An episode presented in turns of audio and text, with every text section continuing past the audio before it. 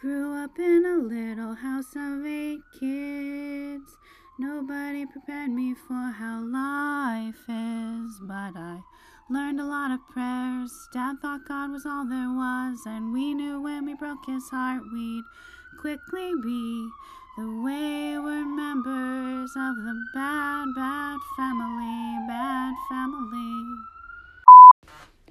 Bad Family, a podcast about black sheep, bad kids, bad family. Let's get started. Hey guys, how's it going? Hey Lauren. hey. It's in the middle of a huge yawn. Hey. I'm tired. That's okay. We are really excited to have our sister Lauren back with us recording today. Hello. Hello. For anyone for anyone uh joining us for the very first time, Lauren, do you want to give a about yourself? Uh, yes, I am. I am the number six child of eight children. I live in Charlotte, North Carolina, with my husband and two daughters. And I'm a Virgo. Ooh, Virgo. I actually didn't know that. I don't think I've looked up everybody's signs. Yep, I'm a Virgo, same as Beyonce. So, kind of similar vibes. Perfect. Love it. Think of me. Love it. I think I do actually know everybody's signs. Tell us. Um, Lincoln's a Libra or a Lincoln's a Libra. Yep. Courtney is a Gemini. Yep. I'm a Leo. Jamie's also a Gemini. Meg's a Capricorn. Oh, is that right? Yeah, I think she's a Capricorn. Wait, who's a Capricorn? Megan. Um, yeah Cap is is a Leo. Mom's a Libra. Tua is a Cancer, I think. Uh, I Yeah. think Tua might be a Gemini. June 19th. Yeah, that's real close to. Oh, I it might be- That's Gemini, I like- think. Yeah, Gemini then. And then Sarah is What's July? a Cancer. That's Cancer. Well, there Well- it. Well, There you cool. go. I know almost nothing about astrological signs, although when I lived in uh, Massachusetts, people are really into your signs. So when when you're talking about birthdays without fail, or when you're talking about astrological signs, people always have an opinion. So when I would tell people I was a Gemini, they would say, "Shut up! No, you're not." Why? I guess like in Massachusetts, they know all the. Not only do they know all the signs, but they know all of the like personality traits that are supposed to be assigned to each sign. And no one ever thought that I was a typical Gemini. My personality, I guess. They said, I knew you were two faced. I know the twins. they would. I mean, it was just funny to me. It wasn't like it happened once. It happened like five times where someone would say, "Shut up! No, you're not." I can see you being a Gemini, from what I know about. What it. do you Are you saying that I'm two faced? that rings true. No, that's terrible. Uh, I just always think of Gemini's as being like straight talkers and uh, like go getters. All the Geminis I know are very smart. Ooh, thank you. there you Mm-hmm. go.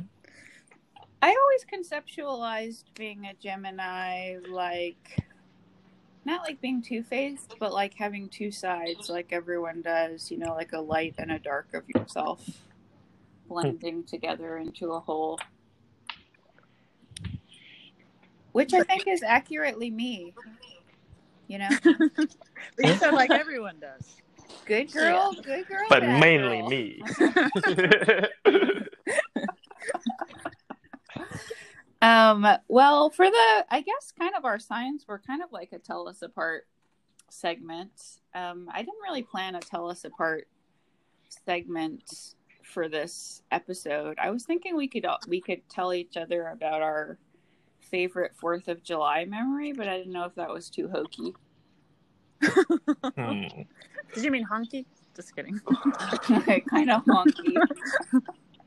well, you know, I've been like remin- I've been thinking a lot about America, obviously, since it was the Fourth of July yesterday. But then um, yesterday, I went to this rereading of uh, Frederick Douglass's famous speech, like "What to the slave is the Fourth of July," Uh-huh. local park, which was excellent.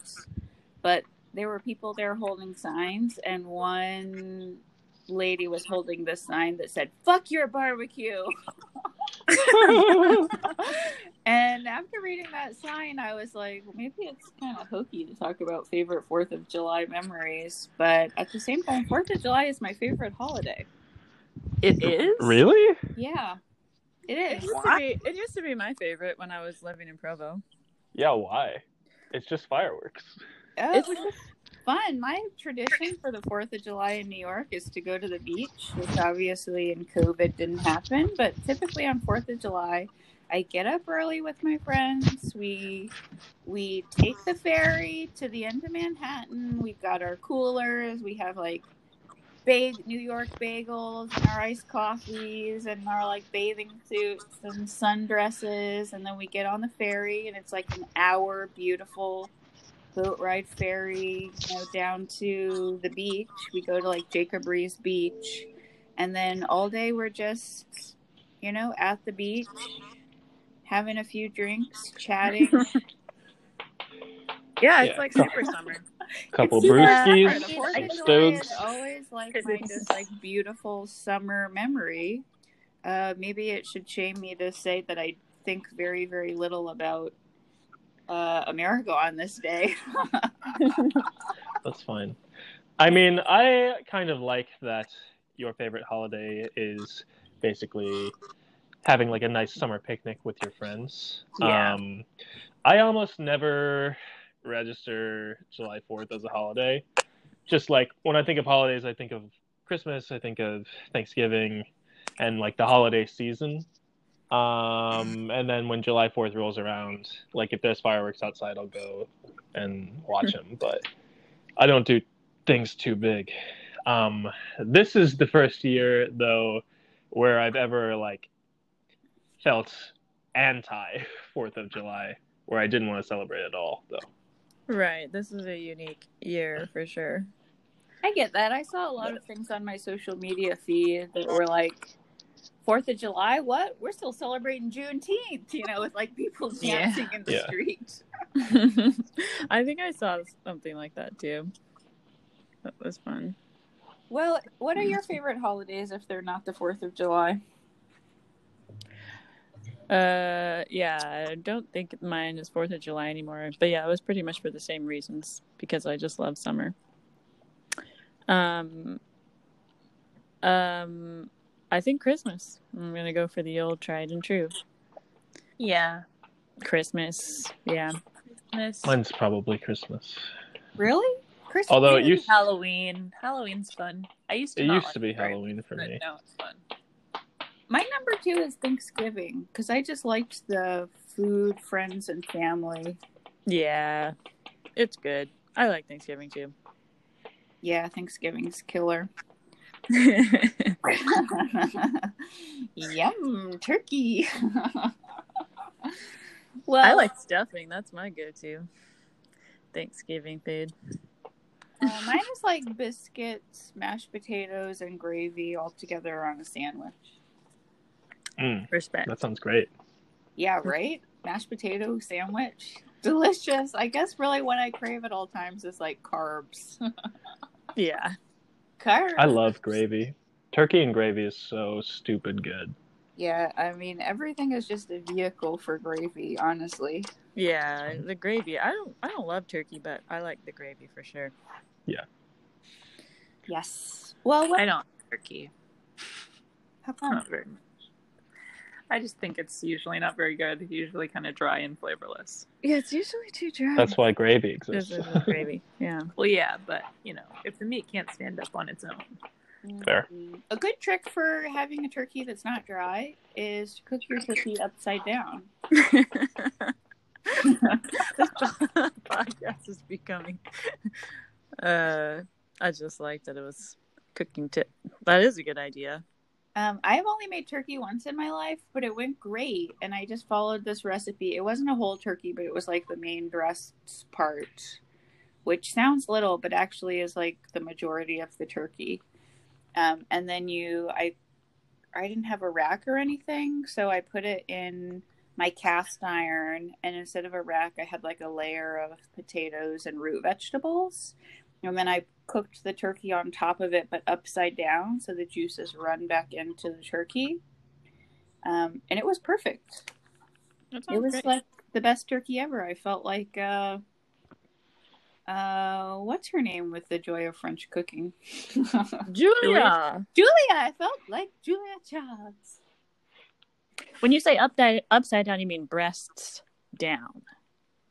Yes. So it looks That doesn't sound. uncannily wrong. yeah, where it's not where you're like, why would I ever position it like this? Yes, cooking it upside down. Breasts down though. Don't you usually put the back up? You usually put the flat side down, but you want to put the round side down. I see. I usually buy the turkey cooked at the grocery store. You know, I would just as Doing soon that have like, bachelor Thanksgiving. I would just as soon have like Chinese food on Thanksgiving. It's fair. No, not me. I want my traditional. Well, anyway, what I wanted to talk about today, getting, getting to the heart of it, um, I wanted to talk about since I've been thinking so much about it. What is all that noise, Lincoln? Are you rummaging through your closet? um, sorry, there. I was pulling a sandwich out of the bag. Oh, you're like Somebody put some mittens on that man. so Mr. can't Noise touch anything else. I knew it was Lincoln. I just knew. Stop shaming me. no problem. Well, what I thought I wanted to talk about today is like the mythos of America. Like all the different beliefs relative to America and the culture. I just I've been thinking about this because obviously yesterday was the 4th of July. Um, and we know you know so many things are happening in our country right now that make us rethink what our country actually is or how fair or how just it's been for all people.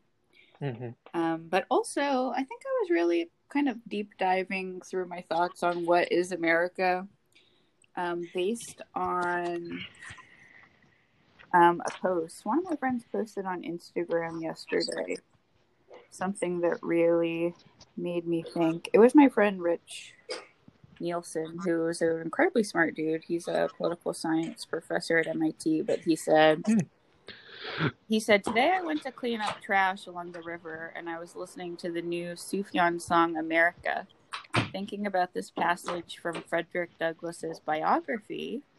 Which I can read the passage in a minute, but then he said, and then I came across a huge, impossible to clean up mess of patriotic plastic confetti that gave five seconds of pleasure and will take 1,000 years to decompose. And it all seems like a terrible, truthful metaphor for who we are. Happy 4th of July. I mean, honestly, that's pretty real. Yeah, Yeah. and I don't know if you have heard this new Sufjan song, but the lyrics are, you know, really moving and kind of grim. It says like, "I have loved you, I have grieved. I'm ashamed to admit I no longer believe. I have loved you, I received. I have traded my life for a picture of the scenery. Don't do to me what you did to America." Hmm. And this Frederick Douglass quote Rich was talking about was about you know the inequality of slavery for like it was from Frederick Douglass's biography and it said I am thought I not only the slave of Master Thomas but I am the slave of society at large society at large has bound itself in form and in fact to assist Master Thomas in robbing me of my rightful liberty and of the just reward of my labor therefore whatever rights I have against Master Thomas I have equally against those confederated with him in robbing me of liberty. As society has marked me out as privileged plunder on the principle of self preservation, I am justified in plundering in turn. Since each slave belongs to all, all must therefore belong to each. But I was just Hmm. thinking about that, and like, I feel like it really got me thinking about like what is America? Not like what is it and what have we done to our country and what do we continue to do to it and what has our country done to us and how has it succeeded and how has it failed? Mm. Big questions. I took a class at Stanford because I majored in um, American Studies. So did I. uh, so did I, Lindsay. I know, I remember. We're the same. Um, but the class that I took was called Perspectives on American Identity, and it's probably the most relevant like, class since I left school. I just think on things that I learned or that we talked about in that class all the time, as far as like what it means to be an American, who gets to be a quote unquote American. Um, we talked about like whiteness and what it means to be white and how that definition has changed over centuries. Yeah, it's been really interesting. And actually, sort of relevant. I've been, as you know, I've been watching a lot of TikToks in quarantine, and I've come across a lot of like young, sort of teens and young adults, uh, like indigenous TikTokers, talking about um, like their cultural history and their traditions and their perspectives on America, and that has been really uh, fascinating and enlightening.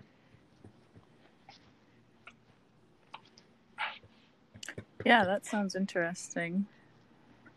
Um, are most of them like? Uh, I mean, clearly it's complicated and they're all individuals, but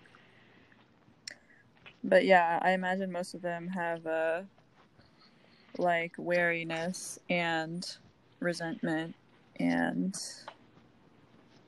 uh, Yeah. Well, it's interesting actually because a lot of them, a lot of the times they're pointing out like um,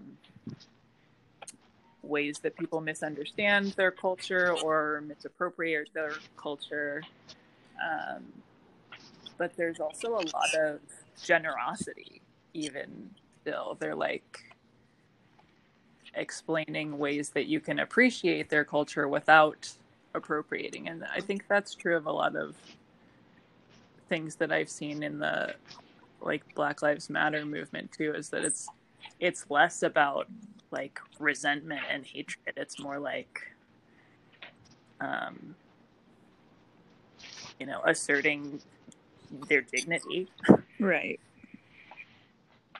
which is just like see us as human beings. right right Well, and also fighting seen- against oppression. They're exactly. often like over policed, targeted for just walking down the street when they really just want to exist. In any of their TikToks, Lindsay, did they say anything about what being an American means to them? You know, as immigrants or as people of color? Um, a lot of these indigenous TikTokers talk about like, um, not so much what it means to be an American, but uh, like their individual culture and their relationship to like this land and uh, stewardship of it and what it means to live here. That has been interesting because I don't think the Western ideal of or the Western concept of like what it means to be American has any real root to the land itself. It's like these uh, adopted European traditions. Whereas, like, it does seem like a lot of indigenous beliefs are very tied to geography and uh, and to the earth and how we like a relationship to place and the environment.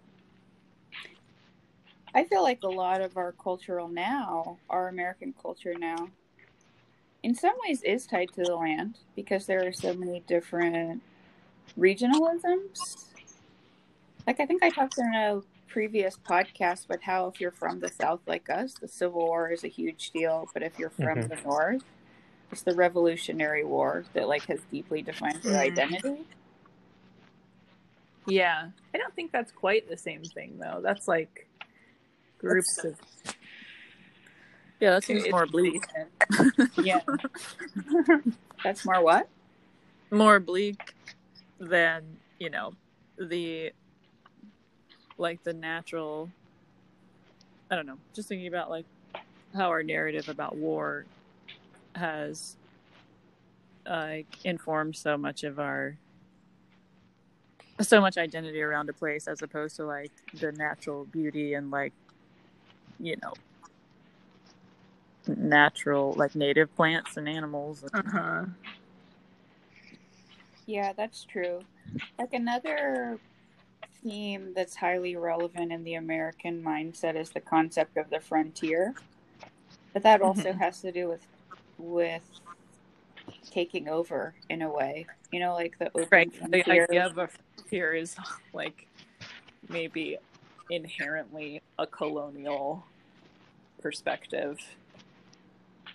Like these, the indigenous people wouldn't have thought of it as a frontier because a frontier is something that like has yet to be tamed, and that's not a concept in that's like a Western concept. Well, the concept of the frontier too also moves beyond land.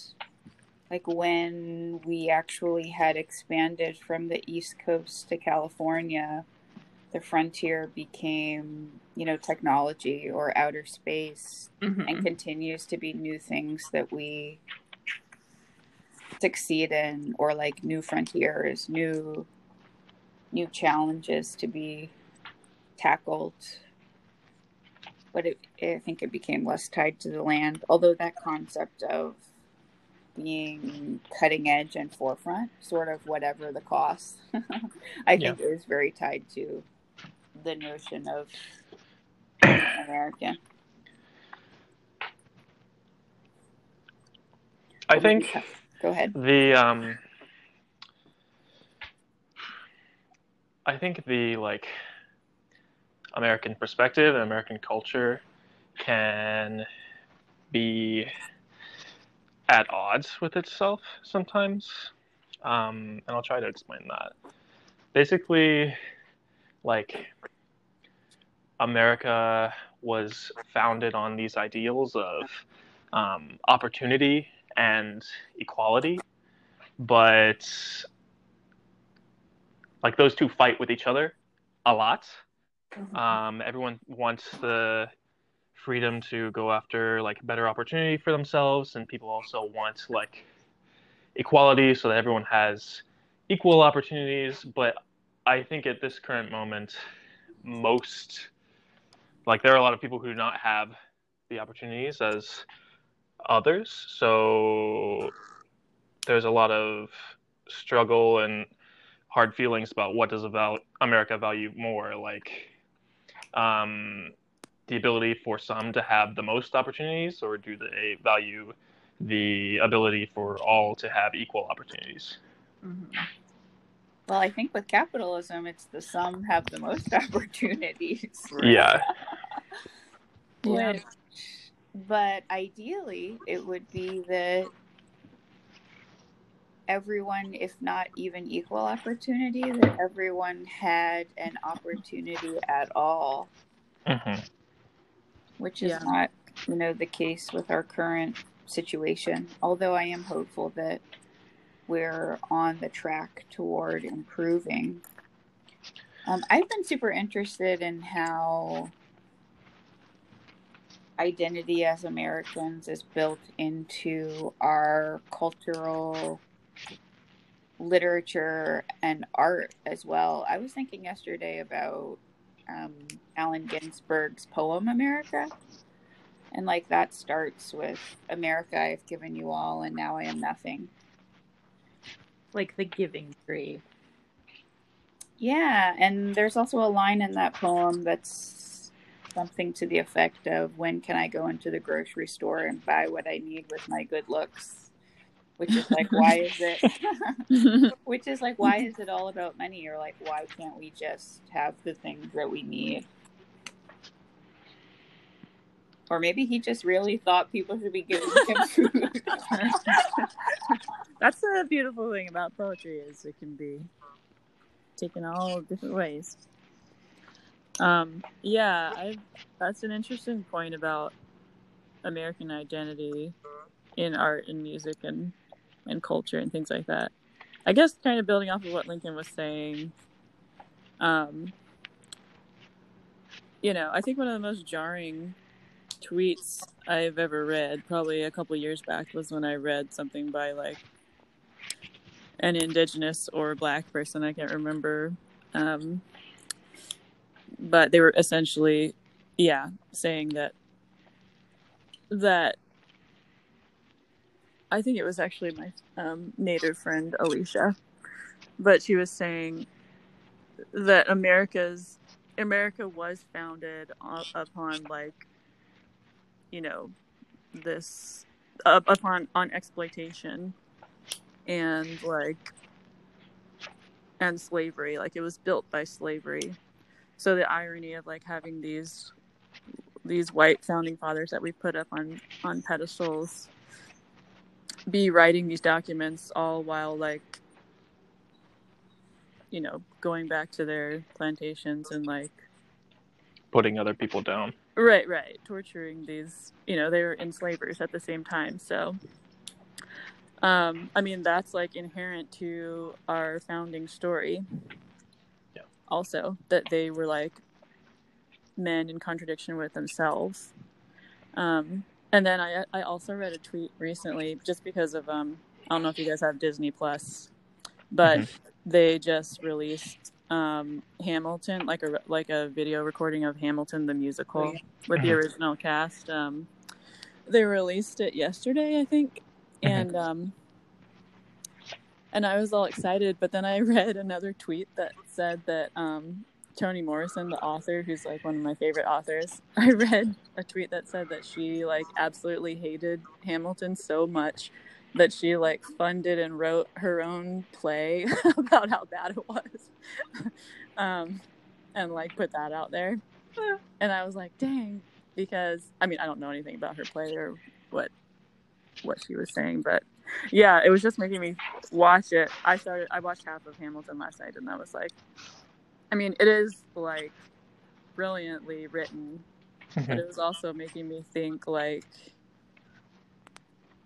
like, yeah, what is what is this? What is what is um, the end? Basically, what do you say? It works. It function like it is very well written as a musical, and the raps are great, but it also functions as a piece of American propaganda. Yeah, I guess it was kind of like, well, part of me was like, yeah, this is this is like amazing that it's mostly black and brown people mm-hmm. cast in it um, but then it's still this story of like pedestalizing the founding fathers still. So it's kind of I mean they they still mention I mean they do mention slavery a couple of times so far in the show, but it's it's in passing, so it's a little bit like I don't know. It's just complicated, right? It's uh it's hard to know how to it's hard to know whether to be to like go rah rah this is amazing. I mean, because it is like yeah, really impressive as a piece of art. But then you're like, is this is this as far as we've gotten? it's like to still be telling, talking about you know their virtues as opposed to. But now we just have brown people yeah playing them. I don't know. I never thought of it. I never thought of Hamilton as uh, propaganda for America. I mean, obviously, it's about a founding father, but when I saw it, which was not original cast, but I guess for me, it was more, it was just interesting. I guess what I'm trying to say is for me, the part that resonated had nothing to do with the founding, but was about the Mhm. personal story. Yeah. It well, and I think like that's why what Lin Manuel, right? That's why Lin Manuel was like taken with the stories because he like saw this like he saw a correlation between Hamilton and like an immigrant with nothing, you know, Mhm. coming up and like making a a name for themselves. Yeah, the struggle, the struggle and the tragedy. That's the I, part that um, really resonated with me. Mm. I think I can recognize that there are like things wrong with the play, but I still very much enjoy the musical, and um, I've only watched half of it too on Disney Plus, but I'll probably watch the rest later. Uh, I think like as we progress as a culture, um, looking back at past media that we've made, especially I was like watching some movies from the '90s earlier this week, and the culture has shifted so dramatically that every other joke I'm like racist, sexist, sexist. What were you watching? Yeah, what was it? um, I I recently watched. Airbud. No, I watched Clueless and I watched The Mighty Ducks.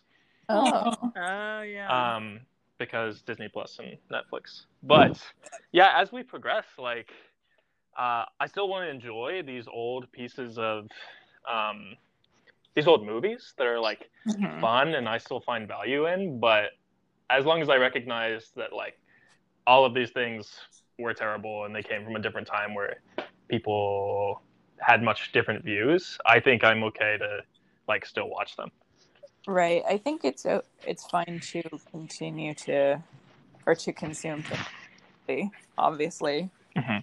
Nothing is going to be perfect ever, but part of the experience of um, watching these things is thinking about them. Right. Yeah. Yeah, you should be able to think critically about them. Yeah, I mean, I'm enjoying it. I'm, but I think, yeah, Courtney, I, I, I yeah, I agree. Yeah, it, it, yeah, yeah, yeah, yeah, yeah. um, I think that I mean his wanting to humanize the immigrant experience by by portraying you know by having black and brown people play Hamilton and like adding that kind of you know Puerto Rican flair that he did um um yeah i mean i think there's something to that. I mean and the the founding fathers were human as much as immigrants and you know people that have been much maligned are human. It's just um yeah. There's just a lot of progress to be made. I don't know if i'm making any sense but just talking I think I say, uh, you know, the reason I call it a piece of propaganda, partially, I mean, it is a personal story of just Hamilton, but he does also draw these parallels in the music and in the in the words of like America being a scrappy country and like in the same way as Hamilton, like rising from nothing to become great.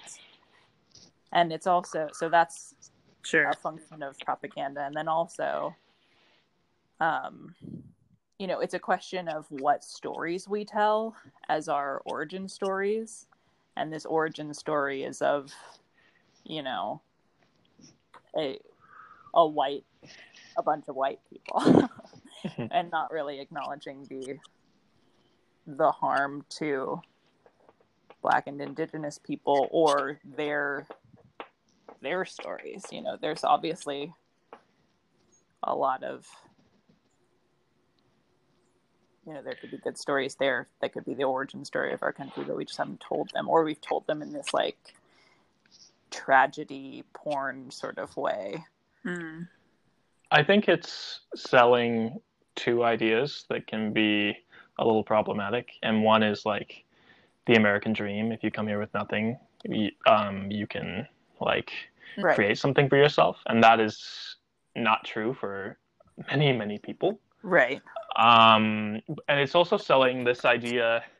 Uh, I was reading on Instagram about how the idea of like grit and um, growth mindset, which I have loved both of those terms for the past few years. But if you like tell someone who doesn't have the same opportunities, uh, like just to stick things out and like just be better no matter what, it can be callous to those people who have to try two or three times as hard to get like half as much. Mhm. Yeah, I think sometimes no matter how much grit you have, if you don't have any opportunity Yeah. because you're historically discriminated against or you grew up in poverty and didn't have the same access to education or not even the same uh, basic resources that we all need. Like you can't think about growth when you don't Yeah. have food. All you can think Or about you're is when you're discriminated against. Yeah. Or you're discriminated against because of like your name or your skin color, anything. Yeah, I've been thinking about how. I mean, obviously, the concept of the American dream is so prevalent, but I feel like few people realize that it, for immigrants, it's rare that the American dream succeeds in one generation. right It's the children of the immigrants who come over who have opportunities, but like our own father, I feel like he never realized the American dream that he hoped for. Mm-hmm. He was interested in, you know, like he never came over and made a lot of money. He never, you know, succeeded monetarily in the way that he wanted. But I feel like his children have. You know, we all have education, we all have decent jobs. It's it's successive generations that achieved this American dream, assuming they had opportunities like we did, which I think you know we benefited from being white passing and having educational opportunities. Right. I don't know how much white passing had to do with our educational opportunities, though. It had to do with like being lucky to be to live in a like a good school district. I'm sure. I mean, I'm not. I'm not trying to dismiss white the white passing privilege that we have. I just don't know how much it has played into educational opportunities. Well, like, I, yeah, I mean, think of, I'm thinking about like, our most of us went to Baker, although Lincoln. Uh, I went to a different one. Yeah, I went to a different elementary school, but um, I mean, Baker was like what, ninety percent white. I mean, ninety percent black, at least. Mm-hmm. And then I, so I was at Baker until fourth grade, and then they like rezoned, and I got sent to Varina, a different elementary school for fifth grade, and that school was like a mile up the road, and probably like seventy five percent white. I didn't know that. Yeah. Oh, it was not 75% white when I went to Verona. Yeah, sure. And what was it? What were the?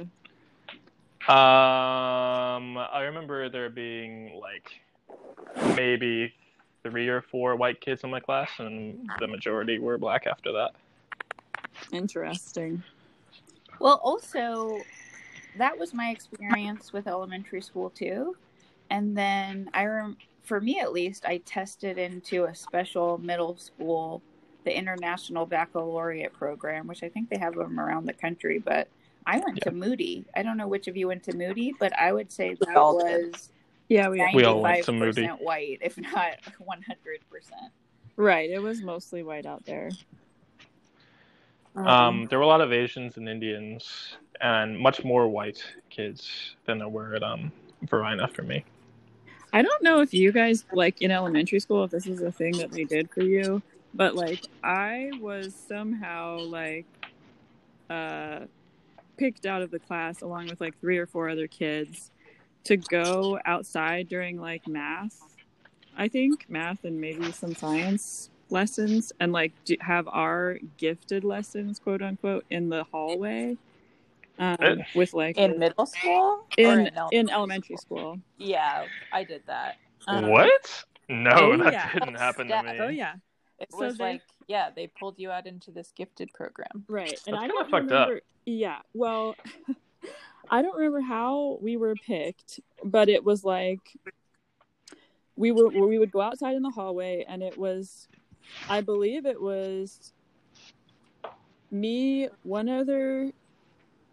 One other black kid and two other white kids, and then the whole rest of the class was black. And, um, you know, we would have to like walk past everybody to go out to the hallway. And I remember kids being like, you know, making faces at us and like being like, you know, rude or whatever. And I was like, "Hmm," you know, feeling weird about it. But you don't understand mean- the dynamics at play. Exactly. Yeah, I don't "Okay." blame those kids. Oh, totally. I more blame the teachers for like distinctly separating you as um, other and then leaving the rest of the kids to have um, what I'm assuming is a lesser education than they were giving the gifted kids. Well, right, yeah. So it would be, I guess it was like the remedial or whatever. Yeah. They, but like, yeah, I, I, I guess I'm just in thinking back about that after reading through how like racism pervaded every aspect of life. Basically, I'm like, yeah, it, it just is so bleak thinking about uh, how as children we absorb what's happening around us and how adults are teaching us things whether they're doing it consciously or subconsciously about you know Right. about our identities and about who we are and hmm because of race and I don't know. It's just it's I'm not sure that's the tangent you wanted to get out on, but I mean go off on, but that's what was coming to mind. No, it's fine. I feel like we, I mean, we didn't grow up with a lot of money. So I can't say that we, in that sense, we came from privilege, but we did come from, you know, like a stable family with two parents Right. who, mm-hmm. and like a school infrastructure where I don't know how, but somehow we all, or most of us, tested into special programs where we could be bused to different schools farther away than where we lived for free because our parents couldn't afford have afforded any special schooling to get a mm-hmm. better education than we would have gotten in our home district which was more socioeconomically diverse than the schools that we went to so in Yeah. that way we had like immense opportunity That is really fucked up now that I think about it. Because it would used to take me like an hour to bus to Moody Middle School. I would like they'd bus me to this bus hub, which was at another school. Oh. I'd wait until all the buses got there, and I'd switch buses until I could get to Moody. Yeah, Me it was too. very, very long. So in that way, we did have, you know, immense opportunity. Yeah, I think our county um, was one of the better ranked, or however those metrics work, for at the time that we were there, in terms of quality of schools. Um, I think you're right. I think we got a tremendous education. Not only was there like governor school, but there were um, satellite high schools across the entire county, depending on what your particular interests were. You know, science and technology school, art high school, whatever high school, international baccalaureate high school. Do you know what I mean? There was a lot of opportunity for specialization at a very young age. Which one was language immersion? I always thought that was interesting. Tucker, I I think it was Tucker. Yeah. Well, Tucker had IB too, but Did they? Yeah, Tucker had its own IB program, and Henrico was the IB high school Um, they were like sister schools. I know because I went to Henrico when y'all went to Governors. But I've never, I've never met Yeah. anyone else who expressed a similar array of choice, you know, as we had related to high school. Right. There were like 10 different high schools I had to test into, but in theory could then choose to go to. But I think that was only out of the gifted program that we were a part of at middle in middle school.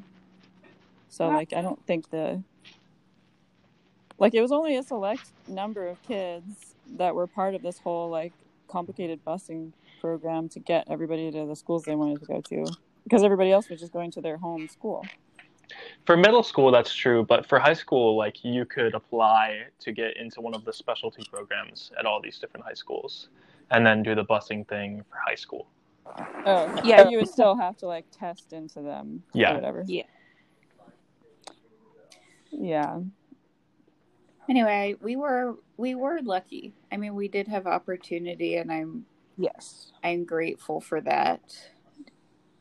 I don't know how that reads into our own identity as Americans, but maybe it just like reaffirms that that thread of American dream, you know, at least ran through our experience.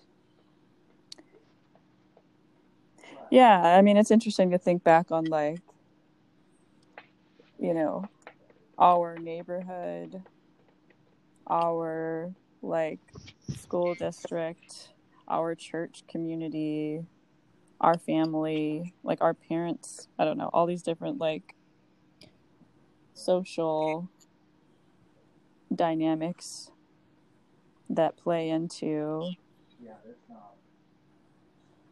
um, privilege, and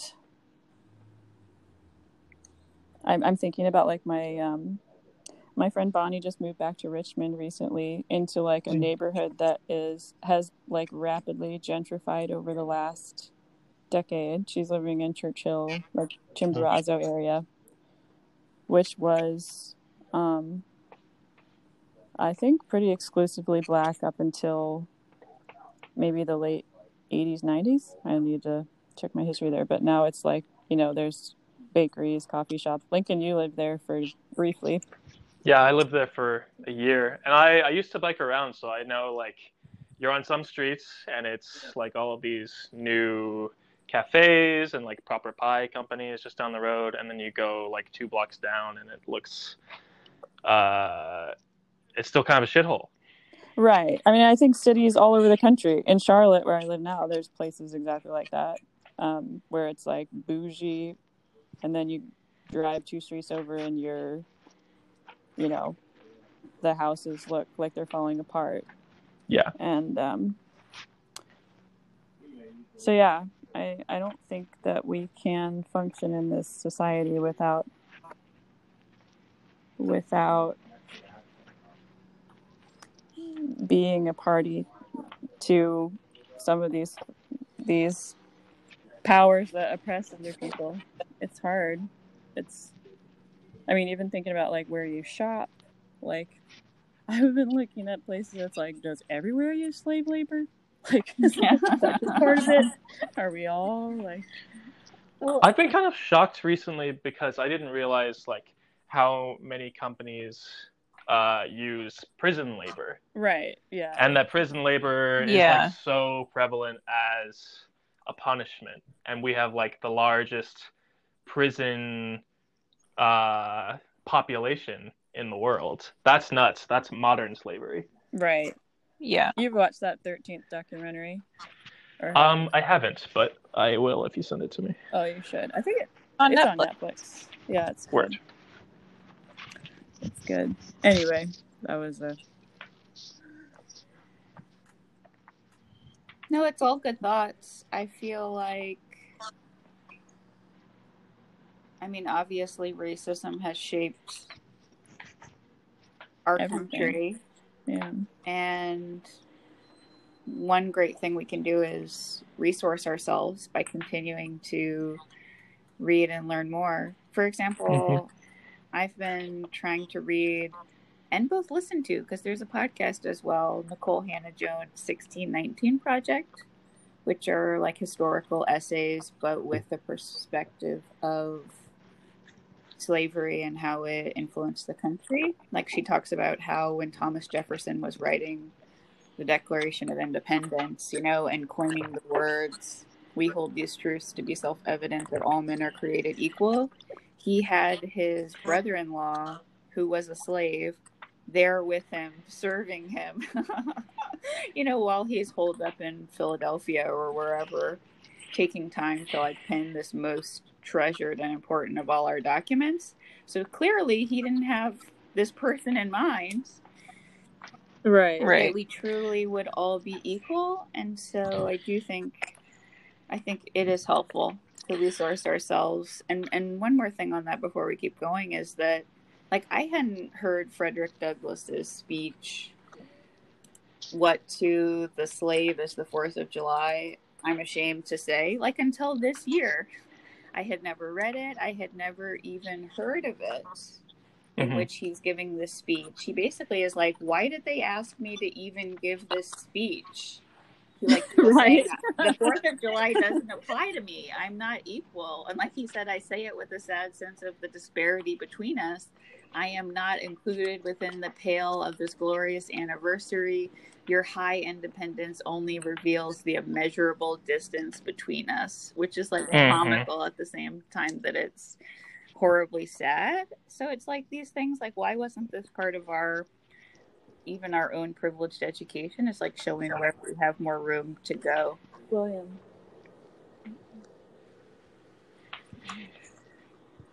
Yeah. trying to continue to learn and to grow. But I don't know, it's always circling in my mind like what does it mean to be an American and how have like these different how is this mythos or how has racism shaped our country and like acknowledgement is the first step toward change. We have to recognize how things came to be the way that they are now to move forward. Like another example is I read an article recently, or maybe one of you sent it to me, I can't remember, about Los Angeles and how like the highway system itself was the product of racism and how the freeway cut through both segregated neighborhoods and historically black neighborhoods but Right. not white neighborhoods and how that whole you know how, how it causes more smog to those populations and how it kept neighborhoods from being segregated and it kept black los an what is it called La- what do you call yourself los angelites los angelinos Angelina. Just Angelenos. so how it kept like Aunt black angelenos from having historically you know owning property or like from being able to live on the right side of the tracks Right. Yeah, it's like very intentional. And that happened in most American cities. It happened in Richmond. Oh i didn't know that it Yeah. happened in richmond Yeah, Jackson Ward was like the black neighborhood. And it's like if you go down Broad Street, the highway like cuts right through it. I mean, it happened in most cities, unfortunately. Yeah i think that they didn't have the voice even if they had the voice i mean they weren't able to be heard to protect their neighborhoods from being having highways district you know right through them Right. Yeah. I, feel Yeah. like, I feel like I've been very depressing. We've got the good news is that depressing. the good news is like that this is our country, that the work that we have to do starts at home, that we we lead the engagement, we set the agenda. We have to be the ones changing the future. Right. Hmm. I'm hopeful about I'm hopeful about this you know, the next generation and on and on and what we'll be able to accomplish. I think my it's definitely like sobering to realize how your like apathy about politics and just the white supremacist narrative that we've all swallowed since we were born um, has made us like a party to all these things happening um, and people suffering. I don't want to be too like vague about it because it is like actual people suffering because of Yeah, the thing that disturbs me the most, uh, which I am a little embarrassed to admit it, but it it's also just based on circumstance, is I have way more white friends than I have black friends or people of color friends. Mhm. And it's because, like, my college that I went to, BYU, not very diverse. The cities that I lived in after college, Boston, you know, in Salt Lake City, Utah, uh, here, even in my neighborhood in New York, it's just not diverse.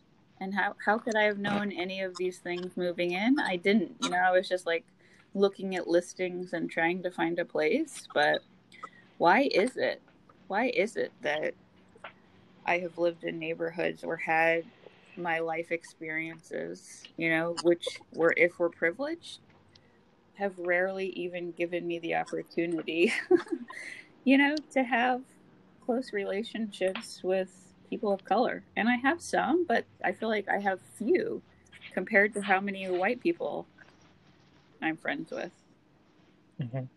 Right. I mean, I, I think a lot of that is, or at least part of that, is not necessarily by accident. You know, not. I mean, I mean, I, I just mean that like the white supremacist powers that be that that that shape every aspect of our society have kind of reinforced these are staying within our color lines to a certain extent. Well, it's, Um, that's exactly it. And right. another thing that I feel horrible about is I feel like my friends of color who I've met here in New York, I've all met at work, and they were all people working in lower positions than me at work. And why is that? Like, why have I had the opportunity to be in higher positions, and my friends at work who are of color are not in leadership. They're in like the hierarchically low lower positions, Yeah. almost But- without fail. Yeah. Now you're in a position to be like, as a manager, to bring it up.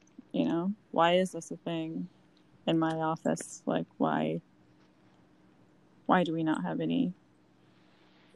Right. You Right. can advocate Right. for Yeah, I actually already put a plan in place for every time we hire to ensure that we have, you know, at least three candidates of color in our pool. Like that we will intentionally have a recruiter seek out people who have not applied but with the correct backgrounds. Because if you don't have diverse people even in your pool, you can't hire.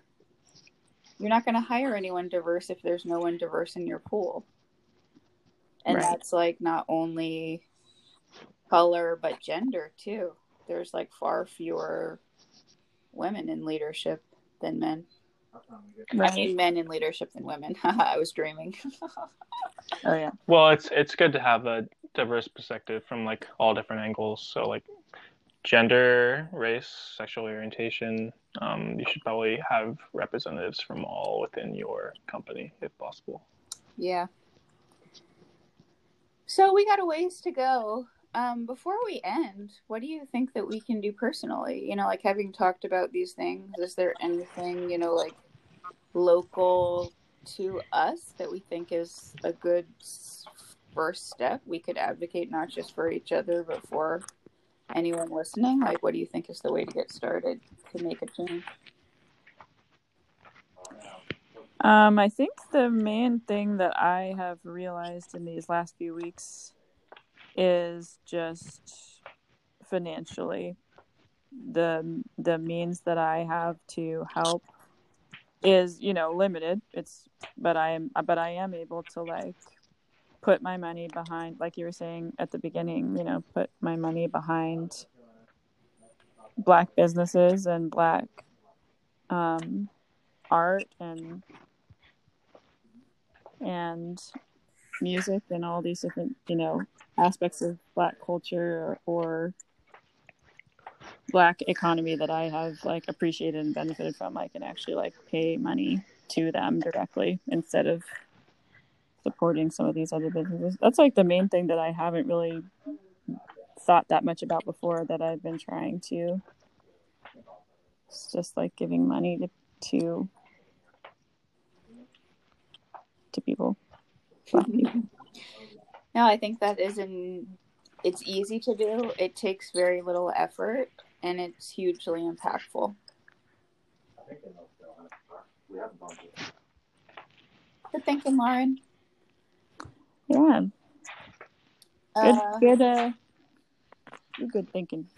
good thinking. I'm tired. Does anyone have any last thoughts they want to share before we wrap this up? Yeah. Um, I want to just sort of echo Lauren and say that you should try to donate to causes that you think will help improve our nation as a whole. But also, I would recommend like looking for um, organizations that you can donate to uh, that you will like will be recognized for tax purposes so that you can ultimately end up giving less money to the government um, and with like whatever money you have retained um, you could donate that back into more causes that you uh, think are worthwhile Tax subterfuge. he went straight for it. Straight for the Uh. I could talk a lot about that on another episode because I need to figure that out in my own life. Since, I mean, obviously, I think it's good to pay taxes and there are things that we need, but I think that we pay. Sorry, I shouldn't have ended with this. I have lots of thoughts on this. Sorry, I brought it up. I was just gonna say that we pay. There's like little transparency with with where our tax money goes, and I know that I personally pay about a third of my income in taxes, and yikes that is painful considering that you know, like our president probably pays zero percent in taxes. Mhm. yeah, that's Well, I love you guys. I appreciate you. It's fun getting together. I kn- uh, I don't know how many people really listen to our podcast, but it's been really fun for me to get to know you guys better. yeah i've liked this a lot too Me too. Thanks for having me. Anytime, Lauren. All right, love you guys. Have a great week. Love you too. You too. bye Bye. Bye. Thanks for listening. Smell you later.